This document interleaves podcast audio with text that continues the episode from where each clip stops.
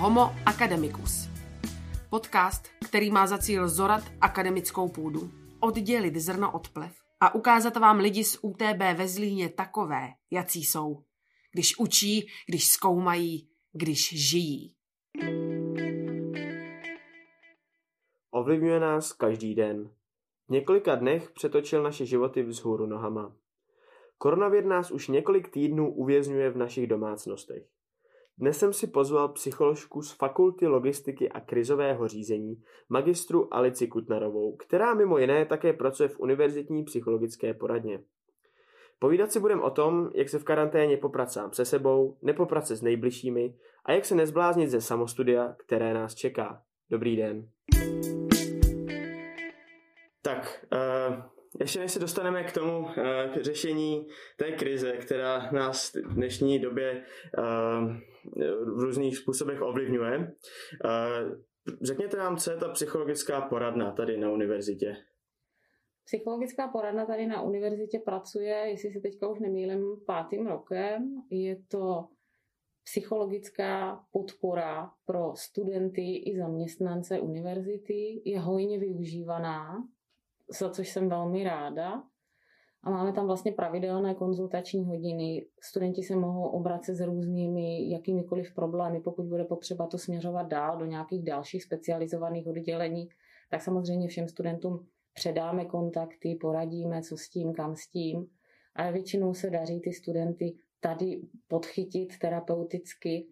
Myslím si, že je fajn, že univerzita takovou tu službu poskytuje, protože dneska dostat se k psychologovi je taky problém. Psychologů je málo, čekací doby jsou dlouhé a vzhledem k tomu, že ta univerzitní poradna se specializuje na univerzitní studenty, tak zase je tam pro ty studenty taková záruka, že známe to jejich prostředí, víme ty problémy, které, se kterými se zrovna potýkají a věřím tomu, že se daří. Můžete jmenovat eh, nějaké problémy, právě se kterými se na vás studenti obracejí? Tak ty problémy, se kterými se studenti eh, obracejí, vychází z věkového období, ve kterém se nachází a ze specifických nároků, které jsou na ně kladeny. Co se týká toho věkového období, tak eh, bohužel musím říct, že tato věková kategorie, ve které se studenti nachází, je velmi náchylná na psychické až psychiatrické problémy. Jedná se o různé depresivní stavy, úzkostné stavy, ale i vznik opravdu schizofrení, různých paranoidních stavů a tak dále, různých uh, disociací osobnosti. Je to velmi náročné období. Tady opravdu diagnostikujeme nebo podchytáváme, diagnostikuje psychiatr následně, ale podchytáváme tady tyhle ty případy a trošičku si to vezmu jako propagačně, Eh, pozor, studenti opravdu nevím, kam se dívat do kamery, aby to bylo jako velmi, velmi, je to jenom velmi mikrofon, adresné, je to jenom mikrofon.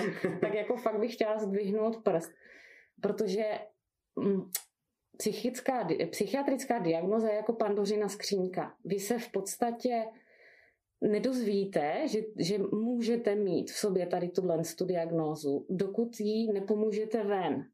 A to pomůžete ven jsou experimenty s drogama. A to je právě ten průšvih, kdy máme pocit, no a co, taneční droga, no a co, tak si jenom něco zkusím, když jsme na večírku.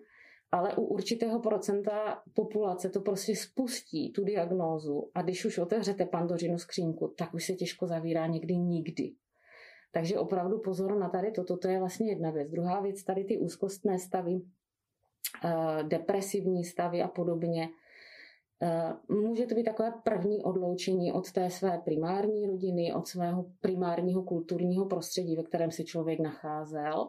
Ten život byl opravdu totálně jiný před vysokou školou, když to takto řeknu. A najednou je člověk samostatný, nebo je na něj kladen tlak, aby byl samostatný. Mnoho studentů to zvládá, ale pro mnoho studentů je to náročné, aby byl samostatný i finančně, i eh, režimově, aby si sám držel ten režim, kdy se má co učit, jak se má co učit kde si jaké informace má dohledat a tak podobně. Zároveň je to velmi citlivé období na vztahy. Tady jsou ty vztahy, kdy se už ty lidi i třeba rozchází, schází, prožívají ty um, už dramatičtější, intenzivní vztahy, které zanechají nějaký problém třeba, ale za, zároveň ten, ten člověk ještě nemusí být osobnostně zralý, aby ten problém zvládnul. Takže není to jednoduché a opravdu musím říct, že to procento těch lidí, kteří potřebují poradenství, je mezi studenty veliké. A jak potom z těch problémů tedy ven, uh, může si to člověk nějak do pomoci sám se z toho dostat, když třeba cítí nějakou úzkost, nebo už by měl, jakmile už pozná nějaký tedy ty příznaky, rovnou vyhledat odbornou pomoc? To je hodně individuální. Ono, já vždycky říkám, na svůj nosy nevidíme. Jo? Všichni druzí to samozřejmě na nás poznají, že je něco špatně. Většinou sami na svůj nosy nevidíme a potřebujeme to zrcadlo, které nám řekne, hele, tady je něco špatně na tom tvém nose, mm-hmm. když to takto zjednoduším. Ale uh, taková ta sebepodpora vždycky tam je. Vždycky člověk nejprve hledá sám, jak by si mohl pomoct. Dneska ve světě internetu hledá články, hledá uh, nějaké poradenství uh, jo, v knihách, v časopisech a tak dále, radí se s kamarády, probírá to. Někdy to zafunguje, ale pokud už ani tohle to nezafunguje, ale zase tady mám to ale. Jo, někdy naopak ti lidé třeba depresivní, dám takový krásný příklad, přišla za mnou klientka, Eh, která říkala, já jdu zrovna z knihkupectví a poskládala na stůl štos takových pěti knížek o depresi. A že si koupila ty knížky o depresi a že teda teďka jde studovat tu svou diagnózu. Tak se mi to hnedka světla ze stolu, že si neměla kupovat knížky o depresi, ale knížky o radosti. To je to, to je to úskalí té informovanosti a možná i dnes, když to, mm-hmm. když to spojím s tím koronavirem, čím více informací máme, čím přehlcenější jsme, tím větší zmatek z toho máme a čím větší zmatek, tím větší bezmoc a tím větší nemoc. Takže můžeme si, já, já to ještě vrátím k tomu, můžeme si pomoci i sami, ano, ale pokud to nepomáhá, neváhejme vy, uh, uh, um, kontaktovat odborníka. Odborníci jsou určitě připraveni. Eh, kromě vás zřejmě pracuje na uh, této poradně i někdo další, tak můžete říct, s čím vším můžou ty studenti přijít za vámi nebo jsou to čistě jenom eh, psychologické, psychické problémy? Pardon? Eh, kolegyně Pavla Titěrová je také psycholog, takže jsme tam dvě psycholožky. Potom tam máme speciální eh, pedagožku, paní Gábinu Vojtěžkovou. Uh-huh. A já jsem poslouchal váš rozhovor pro Český rozhlas Zlín a slyšel jsem velmi zajímavou myšlenku a to, že člověk je mnohastupňová bytost. Hmm. Můžete nám prosím vysvětlit, co, o co se jedná a co s tím souvisí? Určitě bych chtěla říct, že mnoha stupňová zároveň spojitá. Jo, jako nejde, nejde oddělit jeden stupeň od druhého, ale souvisí s tím, začneme úplně od spodu, já tomu vždycky říkám, tak jak se staví dům, tak ty základy. Takže je to ta fyzická stránka věci. Pokud bych to stáhla na ten uh, dnešní problém, což se týká uh, té pandemie celosvětové, tak my vždycky reagujeme fyzicky. Ať už je to, že máme různé obavy, případně, že to začneme zlehčovat, začneme se tomu vysmívat, vždycky to tělo zareaguje jako první. Jo, můžeme mít potíže se spánkem, s příjmem potravy, kdy naopak se třeba většinou přežíráme, protože sedíme doma a nic se neděje. Zvýšené míře můžeme konzumovat alkohol nebo nějaké jiné drogy a tak dále. To tělo prostě zákonitě zareaguje. Nehledě na to, že je jaro a my jsme tak jaksi biologicky naprogramovaní teďka výjít ven, kontaktovat se, rozvíjet svoje vztahy a, a být prostě venku a nějakým způsobem se družit, což je nám teďka zakázáno. Takže to tělo stoprocentně nějakým způsobem zareaguje u každého. Je potřeba mít na paměti, že to napětí se nejprve objeví na fyzické úrovni a my ho vůbec nemusíme vnímat psychicky. Typický, typický příklad dám, že přijde mě klient a já se ho zeptám, jak se má, jak mu je v jeho těle, jak se cítí v tom těle a on mi se zaťatými zuby řekne v pořádku, Jo, a přitom zatíná zuby nebo, nebo má třeba zatnuté dlaně v pěst a podobně. A já toto vidím denodenně, kdy to tělo opravdu fyzicky zareaguje v rámci napětí, nicméně emocionálně to tomu člověku ještě nedojde, že vlastně nějaké napětí prožívá. A to je to, že neumíme poslouchat to svoje tělo. Hladina té osobnosti je ta emocionální, kdy my máme nějaké prožitky, buď to pozitivní, negativní, nebo prostě nějaké. A co se týká prožitku, tak my máme tendenci je sdílet ať už pozitivní nebo negativní, což je trošičku teďka, trošičku, trošičku je to očesané. Ano, my máme sociální sítě, můžeme si telefonovat, můžeme si skypovat a tak dál, ale co si budeme povídat, ten mozek, pokud tam nemá ten přímý kontakt a jakési naladění se na toho komunikačního partnera, tak je to pro ten mozek nedostatečné, je to očesané a zase zpětně z toho plyne to napětí, ať už teda fyzické nebo jakékoliv jiné. Takže co se týká těch prožitků, ještě bych tady upozornila na to, že mnoho lidí tím, jak jsme zaměření na výkon, ať už studenti, tedy výkon v rámci školy, ale i v rámci práce, protože mnoho studentů pracuje samozřejmě, nebo už, už pracuje na své kariéře, tak my upozadňujeme své prožitky. My si je málo uvědomujeme. Pro mě někdy je eh, těžké vůbec s klientem se domluvit, co prožívá, jak mu je. A i na otázku, jak, jak vám je, tak ten klient mě popisuje události, které se mu dějou. To znamená, je schopen nádherně popsat ten vnější svět kolem něho, ale není schopen, až se zeptám, no a jak vám v tom je, jaký jak vy to prožíváte, to, co mi teď popisujete, tak toto není jednoduché vůbec pro nás najít pro toto slovo, nebo najít to, co by to vystihovalo. Takže málo si povídáme o tom, co prožíváme. No, další ta rovina, o které asi je potřeba mluvit, že vždycky, když nám není dobře, když prožíváme nějaké emoce, které jsou negativní nebo negativně prožívané, ono, tak zatím je vždycky nějaká neuspokojená potřeba. A zase se dostávám k té své praxi, kdy eh, je potřeba se ptát těch klientů, co potřebujete. Co by vám pomohlo, abyste se cítili? Co byste potřeboval, aby vám bylo líp? A tady je potřeba identifikovat tu potřebu, pojmenovat si to pro sebe. A teď už jsem hodně rozvykládaná, takže bych se, když bych se rozjížděla, tak mě zastavte. Ale co se týká té potřeby, tak my tam ještě rozlišujeme ty potřeby falešné a, a opravdové pravé potřeby. Mm-hmm. A tady, já to jenom stručně řeknu, když už jsem to, když už jsem to nakousla, ty falešné potřeby jsou, když si řeknu, já potřebuju, aby oni něco. Se zeptám studenta, co byste potřeboval, aby se vám dařilo ve škole, abyste měl lepší výsledky třeba ve škole, tak on řekne, no já potřebuju, aby oni toho na mě nekladli tolik, nebo aby, aby uh, mě vyučující lépe vedli, co se mé profese týče a tak dále. Jo, čili v momentě, kdy to já to mám, aby oni něco, tak já tomu říkám, to jsem jak lacek v divoké řece, který si, který si vlastně neřídí ten život, ale nechává si řídit těmi druhými a když ty okolnosti nejsou příznivé, tak já teda jako mm-hmm. Nemůžu řídit ten svůj život, neovládám to, jsem v podstatě bezmocný a z té bezmoci zase pramení ty psychické problémy. Takže toto je falešná potřeba. Pokud se toho studenta doptáváme dál, co by mu to dalo, kdyby mu ten vyučující více pomáhal, více se mu věnoval nebo kladl na něho menší nároky, tak on řekne, no já bych se v tom lépe orientoval, v tom učivu. Třeba, dávám modelový příklad. Uh-huh. A toto je ta pravá potřeba. Takže vy, pane studente, se potřebujete lépe orientovat v učivu. Aha. A my hledáme cestu, jak k tomu dojít. Jo, rozumíme si? Rozumíme Čili si, falešná dobře. potřeba je, aby oni něco. Ano. A pravá potřeba je, já potřebuju něco. A pak už jenom společně hledáme cesty, jak si k tomu dopomoci. E, pokud se bavíme tedy o těch potřebách, tak e, v dnešní době jsme v podstatě uvězněni v našich domovech a domácnostech. E, jak tedy suplovat nebo jak najít lék k tomu, abychom těm potřebám předešli. Řekněme, že nemůžeme si jít, um, asi dát pivo uh, se spolužáky někam do naší oblíbené hospody a tak dále. Tak jak najít nějaký suplement nebo uh, jak, nějakou aktivitu, která by nás mohla udržet od toho, aby jsme nesklouzli do těch negativních myšlenek Jasně, a jasně. nezačali jsme mít nějaký problém.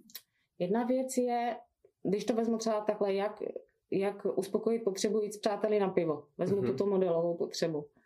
Zeptala bych se, co tomu studentovi dává, jaký prožitek mu dá jít s přáteli na pivo. Co, co to dává vám, jestli se můžu zeptat? Jasně, tak je to, je to nějaký pocit, že jsem obklopen lidmi, Aha. Uh, předpokládám, že i většina studentů to má podobně, uh, vedou se tam různý rozhovory, je to velmi neformální, uvolněná atmosféra. Čili Uh, potřebujete sounáležitost s těmi lidmi, ano.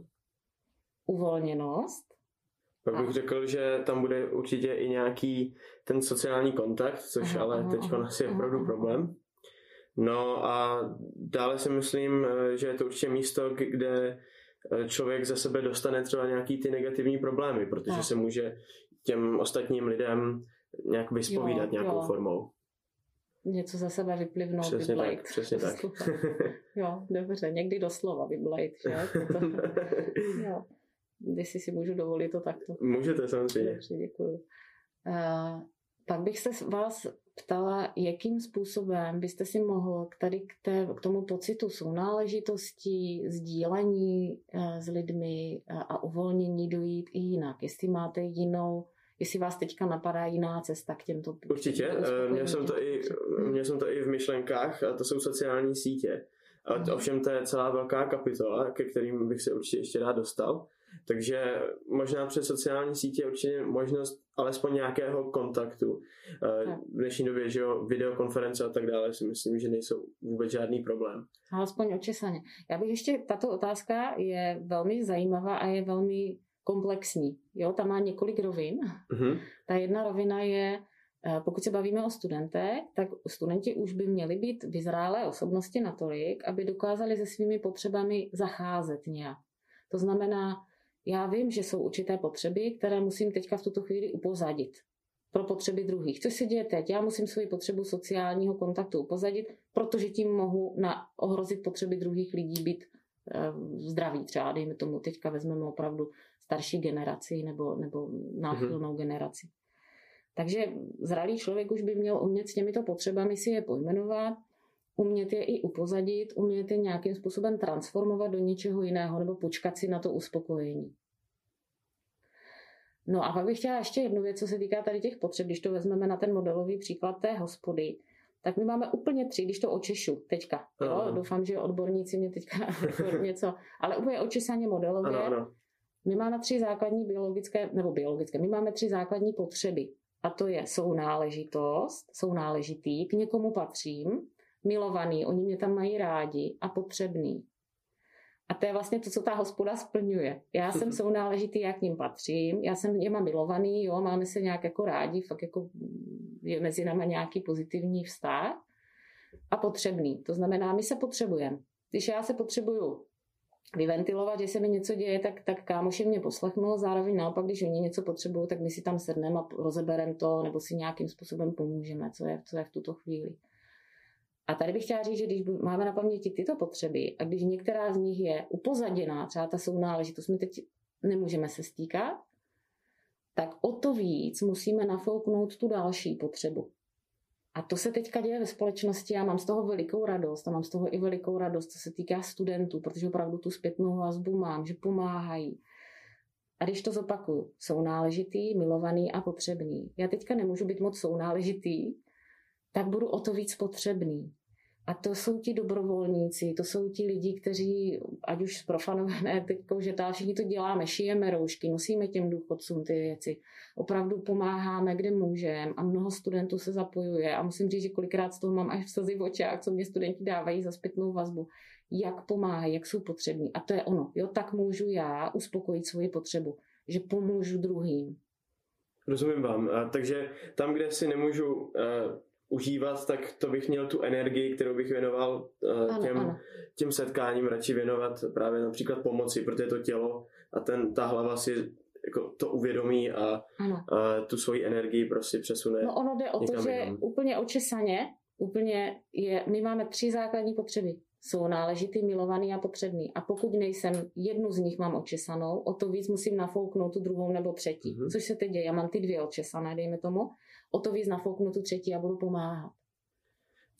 Je nějaká další potřeba eh, živé bytosti lidí, ano. studentů potažmo, eh, kterou si ti studenti nemusí uvědomovat úplně, že ji mají a pak se ukáže až třeba po několika týdnech právě v nezvyklé situaci, jako je třeba karanténa, že jim chybí.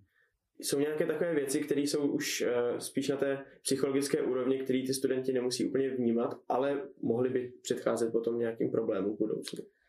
Teďka přemýšlím, asi určitě jich je hodně. Mě teď první napadá svoboda, protože studenti v tomto věkovém období jsou uh, extrémně um, vnímaví na omezení své svobody a, a když si vezmeme napříč uh, všemi revolucemi a tak dále, všechno, uh, všechno iniciují studenti. V momentě, kdy jsou omezena nějaká práva nebo něco se děje, tak okamžitě studenti povstanou.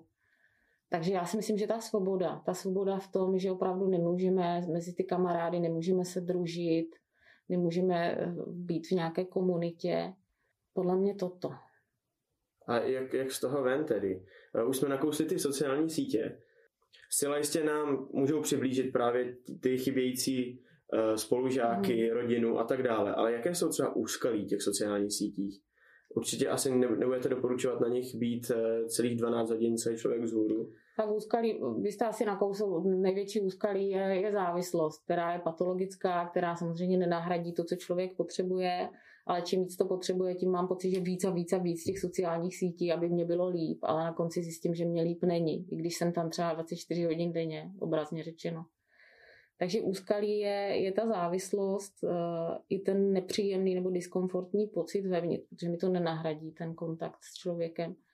Další věc je, ať chceme nebo nechceme, tak na těch sociálních sítích kolují různé informace, které můžeme brát jako pravdivé, protože mě přišly z pravdivého zdroje, protože mě to přišly od někoho známého, koho fakt by, jako ten by mě určitě nějakou blbost neposlal.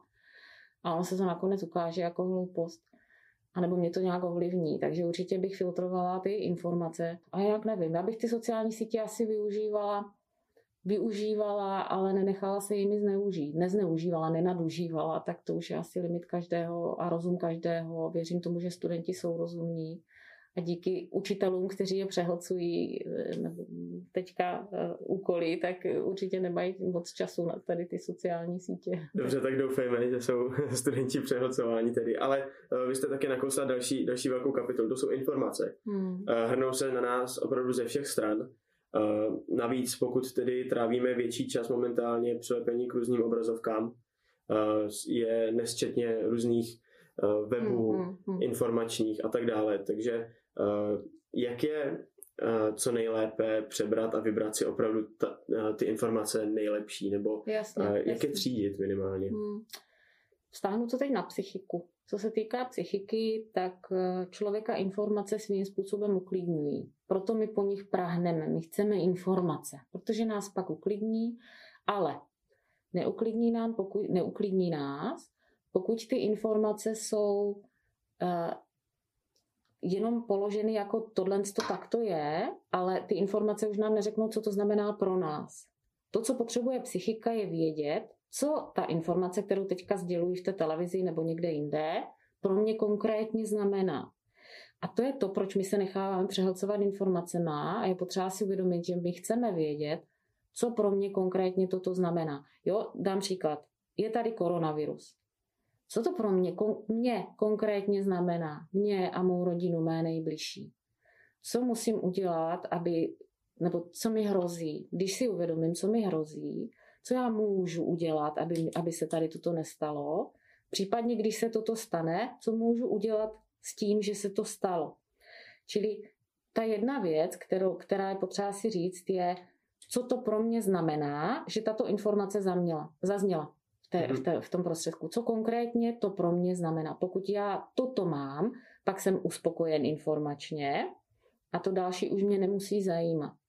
Ale pokud já tyto informace nemám, je to, ano, sdělovací prostředky mají pocit, že informují v pořádku. Ano, informují v pořádku, to je jejich, jejich práce. Ale moje psychika se musí uspokojit teprve tehdy, když vím konkrétně, co to znamená, jak se k tomu můžu představit, postavit a tak. Proč to je, že už to tady zaznělo, to nejvíc nejhorší pro nás jako lidi je bezmoc. Čili pokud je tady nějaký koronavirus a ten něco dělá a my jsme vůči němu bezmocní, tak mě to psychicky zdeptá. Opravdu mě to zničí, ano, psychiku ano. Mhm. naruší. Tak. Ale pokud já vím, že jsem mocný, že s tím můžu něco dělat, že se můžu připravit, případně když to přijde, tak s tím můžu dělat tohle tak jsem v pozici mocný, já s tím můžu něco dělat, byť ta moc je omezená, ale můžu. A pak moje psychika neutrpí. Ale psychika utrpí, pokud, pokud se trvám dlouhodobě v pocitu nevím, nemůžu.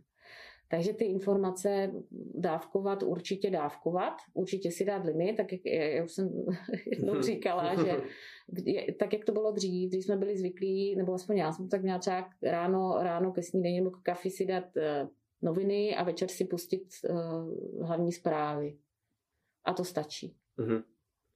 Takže vůbec není vlastně důležité celý den a já mám pocit, že psychika je tak úžasná, že všeho se může dosytit. Jo, psychika mm. opravdu, i kdybyste měl to největší potěšení na této planetě, teď vás trošku jako zneužiju. Co, co by vás tak jako, co máte rád, třeba dejme tomu jídlo. A, jo, já jsem velký milovník jídla. tak vezmete si konkrétní jídlo, které přesně. máte rád. Ano. A teď si představte, že byste ho měl fakt od rána do večera, prostě bez furt, furt, furt, tak se vám přesytí. Samozřejmě. Psychika je taková, že všeho se nám přesytí a naštěstí většina lidí už teď si opravdu očesává i ty informace, jsou už přesycení nucení, už si v tom našli režim, nebo aspoň co já mám informace i od studentů nebo od svých známých. Ze začátku to je halo, že jo, všichni na to koukáme 24 hodin denně a potom už si v tom najdeme, najdeme, najdeme tu hladinu a, a nenecháváme se přehodcovat. Většina z nás ne. Jak, jak zvládat eh, třeba svou roli v domácnostech? Přece jenom eh, jsme, jak už jsme říkali, mnohokrát jsme uzavření v nějaké místnosti, v domě, v bytě. Eh, může to být s partnerem, nebo můžeme být sami, nebo naopak můžeme být v mnoha generačním domě. Tak hmm.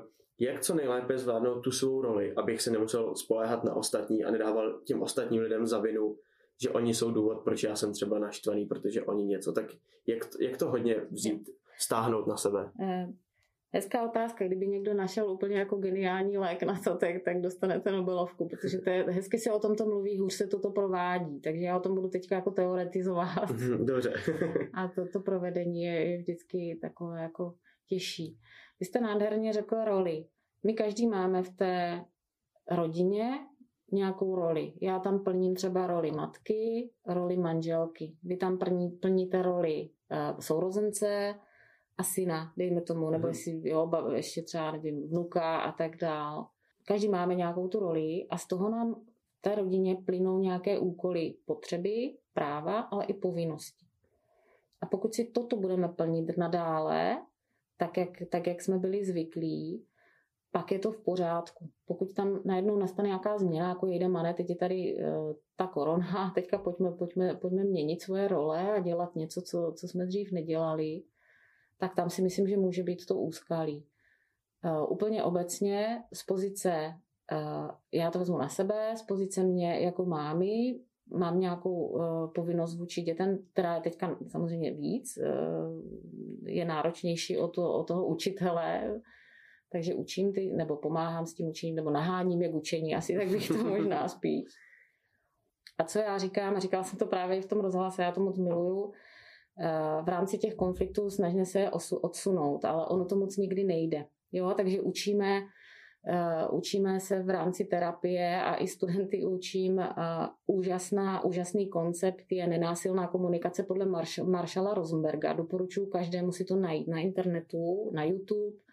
Je nádherný, nádherné na to video, které trvá snad nějakých 10 nebo 12 minut.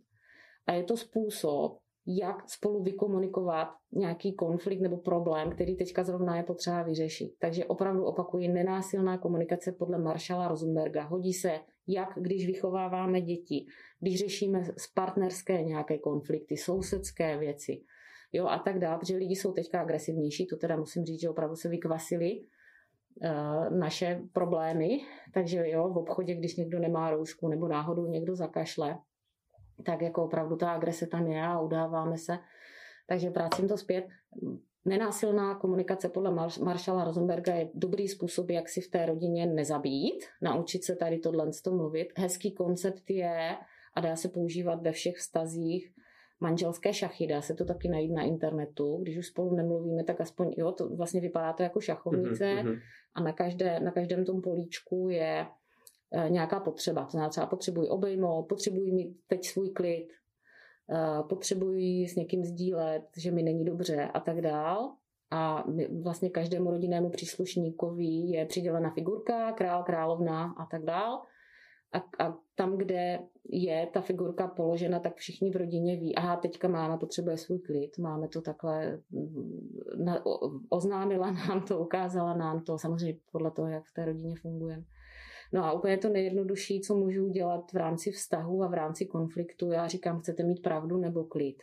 Mm-hmm. Jsou to dvě rozdílné věci, které jsou mnohdy neslučitelné. Nejde mít i pravdu, i klid. Takže v momentě, kdy, kdy opravdu budu ten rozumnější a budu chtít eh, ten konflikt eh, utnout, tak někdy je lepší fakt jako eh, kývnout, udělat, udělat, co se po mně žádá a potom třeba zpětně se k tomu můžeme vrátit. To jsme probrali eh, spíše ty situace, kdy eh, žijeme s více lidmi, mm-hmm. ale jak naopak zvládnout samotu, jak jo. se nezbláznit. Mm-hmm. No, to je veliký problém, protože uh, my jsme biologicky naprogramovaní být s někým ve smečce. To je to, co jsem říká, ta základní potřeba je sounáležitost. Já potřebuju někam patřit.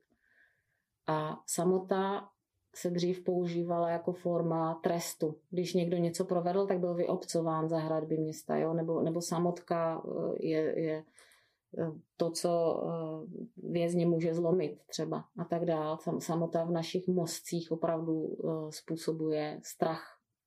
Je to otázka zralosti osobnosti. Pokud ten člověk má tu osobnost takzvaně nezralou, můžeme říct až dětskou, ne, ne, nedorostenou, mm-hmm tak více podléhá tomu strachu chová, nebo té panice a více hůř nese tu samotu. Protože se na určité rovině chová jako dítě. To znamená, pro něho je ta smečka důležitá pro přežití.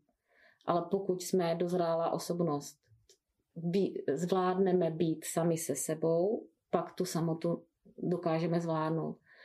Je potřeba si uvědomit, do jaké smečky patřím ať už je to student, tak já patřím do toho ročníku. Já patřím k těmto lidem, patřím k té své rodině. Byť jsou dneska daleko, třeba dneska jsou opravdu kosmopolitní rodiny, každý v jiné části světa a tak, ale pořád k sobě patříme, pořád se můžeme kontaktovat. Toto už je taková komplexnější individuální otázka, tak asi, asi obecně bych na ní víc neodpovídal. Ne, dobře, děkuji, děkuji moc krát. Je dobré si přes ten den uh, vytvořit nějaký režim? Uh, určitě ano. A pokud ano, uh, jaké opěrné body byste doporučila, aby každý, teď řekněme hlavně student, měl? Hmm, hmm. Krok číslo jedna. Úspěšný den začíná předešlého večera. Takže opravdu večer předtím, než jdu spát, tak si napíšu nebo jakýmkoliv způsobem uh, znázorním, co budu ten další den dělat s tím, že tam bude vyváženost v tom režimu. Bude tam i práce, i odpočinek, bude tam i nějaký náročný třeba úkol, ale zároveň nějaký jednoduchý úkol. Eh, je dobré začít tím, co se mi nejvíc nechce. Ten den, když začnu opravdu tím, že udělám to, eh, to, to, to do čeho se mi fakt nejvíc nechce a to nejvíc nenáviděný, nenáviděné, ten, ten nejhorší úkol, tak pak tím, že je to splněno, ten blbý úkol takzvaně, tak se mě mm, udělá dobře, protože mám dobrý pocit, že už to mám splněno a ty endorfiny, které toto vyplaví, mě pomůžou ty ostatní úkoly spláchnout velmi rychle. Je dobré mít ten byč nad sebou, to znamená mít opravdu napsané někde na ledničce, nebo prostě dneska, já nevím, pípáky na mobil, že upozornění, teď musím dělat toto, teď musím dělat to. Je dobré se za to i odměnit fajn je, když sdílíte domácnost s někým nebo v rámci studijního kroužku, když se trošku, trošku budete popohánět. Jo? Je dobré, když to, že se chystám něco udělat, sdělím druhému člověku, protože ten tlak té skupiny, že jejda man, já jsem jim řekl, že to teďka udělám a já to ještě nedělám, tak ten tlak ve mně může vyvolat větší iniciativu to začít dělat. Takže sdělit to těm druhým, že se tady tohle z toho hodlá, hodlám naučit třeba nebo dostudovat a tak sdílet si ty výsledky. Ten tlak té skupiny si myslím, že bude taky fajn v tuto chvíli. To už se dostáváme docela mm. do té roviny toho samostudia, což eh, pro mnohé studenty může být úplně nový obor, se kterým se ještě nesetkali, eh, včetně mě. Tak jak právě nejlépe zvládnout ty úkoly? Jak si, jak si dodržet ten režim? Vy už jste zmínila právě sdělovat to například ostatním, napsat si to večer, ale přesto dneska sociální sítě prokrastinace jede určitě na, mm. na plný jasně, režim, jasně. takže... Oblíbené slovo to teď bude. Ano, zcela jistě, takže jak se, jak se k tomu samostudiu nějak dokopat? Odměňovat se? Na každého funguje něco jiného. Tady bych spíš si odpověděla na otázku, co na mě funguje, co mě donutí se k tomu dokopat jestli je to rodič, který mě drží za ucho na židli a, a pracuj, nebo je to, je to tlak skupiny, nebo uh, výsledek, který potřebuju znát, že mě třeba ten vyučující sdělí nějakou zpětnou vazbu a tak dále. Takže tady uh, bych odpověděla si na otázku, co na mě funguje a pak si to na sebe použila. Já, já vlastně přeruším, co když si to neumím, co když si neumím odpovědět právě na to, uh, co, mě, co mě uspokojí, nebo jo. Co, co, Pak bych se vás ptala, no pravděpodobně jste na vysoké škole, takže něco na vás funguje. Zvládnul jste maturitu, zvládnul jste přijímačky, zvládnul jste spoustu takovýchto životních zkoušek. Co na vás fungovalo? Asi ten dobrý pocit třeba dobrý konkrétně pocit, u mě. Super, vidíte. Jsem to zvládl, ano. Jo, vidíte, našel jste se. Ale, ale ten dobrý pocit, eh, nevím, jak si ho úplně právě dát k tomu, abych, eh, nevím, vyplnil nějaký nějakou prezentaci například, nebo abych eh, poslal nějakou, nějaký krátký seminární úkol. Jo. Uh, úplně tam nevidím zatím právě ten dobrý pocit, ale spíš něco negativního, co teď teda musím udělat, místo toho, abych byl třeba na jinak příjemné hodině. Takže spíš je to blok, něco negativního mě blokuje k tomu, abych začal pracovat takhle. Pak bych se ptala, co negativního vás blokuje v té další práci.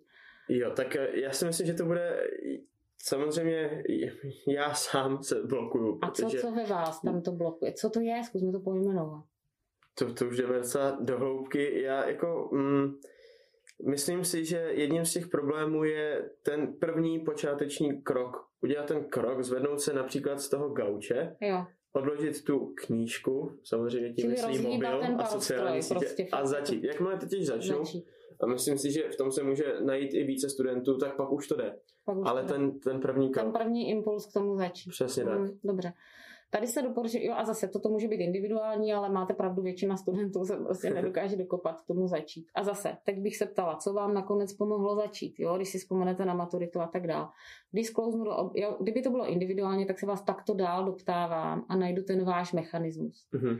Ale obecně můžeme říct, že začít jakýmkoliv způsobem, ať už to je sednu si k papíru a k tušce, a byť tam budu ze začátku čmárat kraviny, nebo budu psát jenom teďka se mě nechce učit, jejda mane, radši bych dělal to a to, prostě to budu psát, začnu, tak já vám garantuju, že do nějaké doby už potom najednou ta ruka vám začne psát tu seminární práci ale to začít. Byť by to bylo zatím, nedělám to kýžené, ale pozor, ne, že si na, teďka začít znamená sednu si k internetu a budu dělat, já nevím, projedu si maily. Mhm. to bych dala až, až po, po té, co splním veškeré úkoly. Nebo sociální sítě a tak. Jo, toto je jako toto striktně. Ale začít nějakým způsobem a ta ruka už potom do nějaké doby začne, začne dělat. A teď se vrátím ještě k těm sociálním sítím, to si dávajte až za odměnu. Až Mhm. budete mít tu seminárku. A tady musíte na sebe být, já tomu říkám jak na psa. Mhm. Jo, na psa, když dělá něco nedobrého, tak taky se mu nebudete jako vemlouvat, nebudete ho přemlouvat, a tak pojď, jako pojď, pojď od toho, tady to nemůžeš hrát, ty řízky máme teďka na oběd a tak. Ale prostě na ní uděláte huš, běž. A on jde většinou. A on jde. Takže takhle to je to i na té mentální rovině. Když jste se mě ptal na začátku, jo, na ty roviny té osobnosti, tak my jsme vlastně probrali jenom fyzickou a emocionální. A teď se dostáváme ten mentální, to jsou ty myšlenky. Takže v momentě, kdy prokrastinující myšlenky přijdou, tak na ně fakt hukněte. Tam je to opravdu jak na psa. Hej, běž pracovat. Mhm. Do toho. Sedni si tady a makej. Jako nějakým způsobem fakt se vyhecovat. Všimněte si, sportovci to krásně dělají. Jo, oni Ano, na sebe se jako... poplácají se, Ano, ano, zařvou ano. si a jdou na ten A, výkon. tak, ano. tak, tak. Takže takhle. takže, takže přes ten sport, přece jenom sport, uh, myslím si, že ano, tak je určitě chybí mnoha studentům, lidem, uh, nemusí to být nutně studenti samozřejmě. Uh, existuje nějaký suplement sportu, nebo byste třeba doporučila jenom, ať cvičí alespoň doma, protože určitě okysličení mozku a tak dále nám může přispět Jo. k tomu, abychom třeba daný úkol zvládli lépe, rychleji. Stoprocentně, všichni to známe. Když se na to projdeme, když se proběhneme, okysličí nám se, se nám organismus natolik, že na těžké úkoly najednou najdeme odpovědi. To znamená, i když budu doma šurovat podlahu a umývat okna, což ten jarní úklid teďka asi bude, Tak tak tam taky- stopky a... tak, tak tam taky po- používám ty svaly, používám jasné. ten pohyb. Jo? Mhm. pokud budu uh, dělat cokoliv, jako já si myslím, že asi není uh, jako teďka čas na změnu sportu, ale můžu toto dělat, ale nahradit to jinak. To znamená, když jsou, schop, když jsou zvyklí běhat po hřišti, no tak dobře, tak já můžu běhat na místě a můžu toho, já nevím co, třeba poslouchat nějakou dynamickou hudbu nebo můžu tancovat. Bude to vlastně podobný pohyb, jenom modifikovaný. Uh, Mně se líbilo někdy, já nevím, to bylo v Itálii, nebo když někdo ubě, uběhl maraton na balkóně, že běhal tam a zpátky. Já jsem si říkala, že jsem nezatočila hlava, ale to je přesně ono. Jo? Já si Mhm, myslím, že mhm. ta kreativita je u nás taková, že si to najdem. Takže buď to pokračuju v tom, co dělám, nicméně modifikovaně, a nebo jestli někdo chce teďka zkusit něco nového, máme internet, máme ve, veškeré možnosti, ať už se to týká eh, od relaxačních cvičení typu eh, yoga či kung, miluju třeba Mhm, osobně mhm, nebo nějaké tady tyhle ty věci, eh, nebo je to opravdu nějaké aerobní cvičení, skákání, tancování, je úplně nejlepší, co můžete. Tanc, tanec, zpěv, Ano, zpěv jsem, minimálně už i v České republice se hromadně zpívalo uh, iniciativa Svěráka ano, ano, ano, ano. Uh, v poslední době, takže ano, ten zpěv asi zřejmě tam bude nějaké uvolnění emocionální. Je, protože uh, vlastně ty emoce se uvolňují pomocí dechu. Jo, opravdu pomocí dechu. To dechové cvičení, to dech je úplně nejvíc, co můžete udělat pro svoje tělo i pro svoji duši. A opravdu začínáme dechem, začínáme jakýmsi řízeným výdechem v, každé, v každém tom relaxačním cvičení, jogové cvičení a tak dále, nebo sportovní aktivita sama o sobě je jediný dech. Ale to zpívání taky. Já si pořád, pořádně potřebuji nadechnout zhluboka, čili zaplním veškeré plíce, fakt okysličím ten organismus. A v momentě, kdy vyspívávám nějakou slabiku, tak to většinou vibruje v tom hrudníku. Mhm, mhm. A vibrace je ta alfa frekvence, kterou ten nervový systém potřebuje, aby se uvolnil. Ty vibrace, jako to, to je to protřepání. Jo? Když budete mít člověka v šoku, potkáte někoho v panice někde, tak s ním zatřesete, tak ho chytnete za ramena, řeknete, hej, pane, mm-hmm. zpamatujte se, zatřepete s ním. Ten třes je neskutečně úžasný a když se k tomu vrátím, když mi Minko pláče, maminka ho vezme a začne ho hongat. Ona s ním třese. Jo, i v tom kočárku maminky vám možná budou vyprávět, jak s váma jezdili přes práh, abyste vůbec usnuli. Uh-huh, Takže to drng, drng, drng, drng a, a tam musel být prostě ten třes, nebo, nebo, na, nebo na těch nafukovacích balónech různě uspávají ty vyminka. Fakt jako ten třes je hodně fajn a to můžeme udělat taky. Jo, to znamená fakt, jako když jsme opravdu úplně v nějaké panice podlehneme, nebo máme tendenci podléhat nějaké, a teď to vezmu třeba ze studia. Jo, jejdama ne, teď jsem zjistil, že jsem neodevzdal tisíc stránek a tisíc úkolů. A úplně z té paniky se tak třesu a jsem z toho tak v šoku, že se nemůžu soustředit na to, abych to teda teďka se aspoň snažil dodělat tak je dobrý se fakt prostě oklepat z toho. Opravdu doslova, tak jak to říkali ty naše babičky, musí se z toho oklepat a jít dál. Takže opravdu ze sebe zetřást tu paniku a ten třes, to je vlastně ten zpěv a ty vibrace, to je podobný mechanismus. My momentálně všichni prožíváme něco neobvyklého, do jisté míry pravděpodobně negativního. Eh, jak se připravit eh, na to, že toto jednou skončí, tento stav nouze, řekněme? Jak připravovat to tělo, že by mělo začít zase někdy fungovat eh, na plné obrátky? Hmm, zajímavá otázka. Nevím, jestli to lze. Já si myslím, že asi bych to teďka soustředila na žiju teď a tady. Teď a tady se snažit zvládnout svoje prožitky, svoje eh, potřeby, svoje povinnosti. Ano, vždycky tam někde vzadu je vědomí, že tady toto skončí a, a, a těšíme se na to. Až to skončí, uvidíme. Já si myslím, že za každou krizi je potenciál a i toto můžeme nazvat krizí, kterou procházíme. A bylo by fajn si potom najít ten potenciál, v čem mě to posunulo, kam mě to posunulo, co jsem se o sobě dozvěděl, jaký jsem, co to o mě vypovídá, že jsem to zvládnul, tady tu krizi, přestože to bylo těžké. Vztáhnu to na, studi- na samostudium. Jste říkal, mnoho studentů, pro, pro mnoho studentů je to novinka. Já to nakonec zvládnu. Jo, všichni studenti to nakonec zvládnou, nic jiného nezbyde totiž. Jo, oni mm-hmm. fakt jako všichni napnou síly a všichni nakonec dodělají ty seminárky a tak.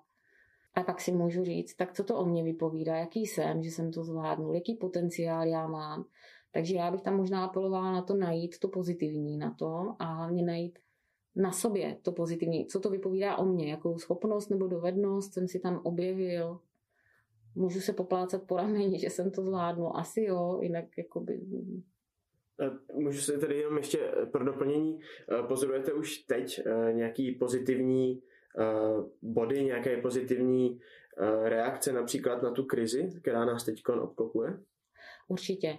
Určitě vnímám velkou sounáležitost toho národa, tak jak jste vzpomněla to, to, to, tu iniciativu toho zpívání, toho tleskání těm, těm zdravotníkům, opravdu podpora Eh, typu vaříme do těch nemocnic, roznášíme roušky, staráme se o ty naše seniory, snažíme se k sobě chovat slušně. Takže, takže já vnímám to semknutí jako velmi pozitivní. Co je i pozitivní, že najednou ty naše žabomyší války, které jsme vedli, které jako fakt jsme se zabývali z blahobytu, jsme se zabývali zbytečnostma.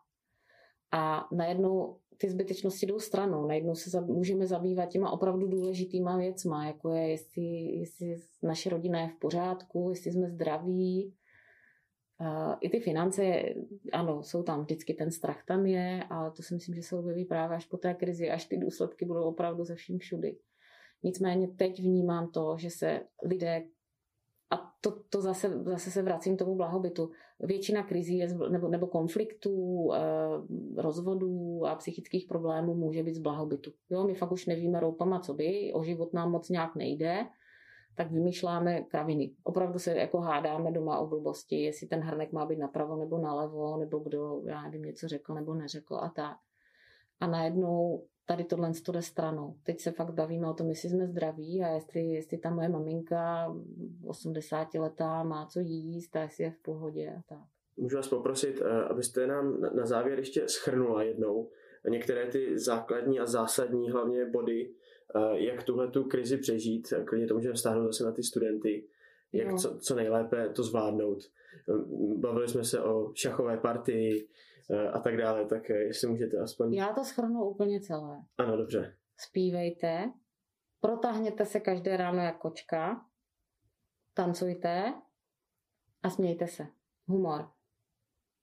To je krásný. Já vám tedy moc krát děkuji, že jste přijala pozvání, eh, i přesto, že tento celý rozhovor musel být natáčen s rouškama, takže doufám, že nás posluchači případně omluví a přeju vám, ať se vám daří a možná ať máte co nejméně klientů, kteří mají opravdu zásadní problémy. Děkuji moc krát. Děkuji za pozvání.